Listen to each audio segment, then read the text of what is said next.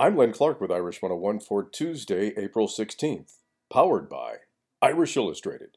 Become a subscriber today on the web at irishillustrated.com.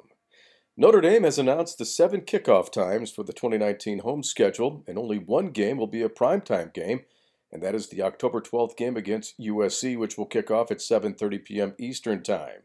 New Mexico, Virginia Tech, Navy, and Boston College games will kick off at 2:30 p.m. Eastern Time, while the Virginia and Bowling Green games will be at 3:30 p.m. Eastern Time.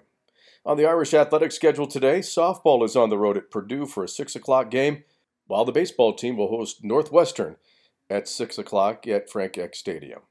Become a part of the Notre Dame Football Heritage Project and help the Ara Parseghian Medical Fund. Visit mysportsheritage.com.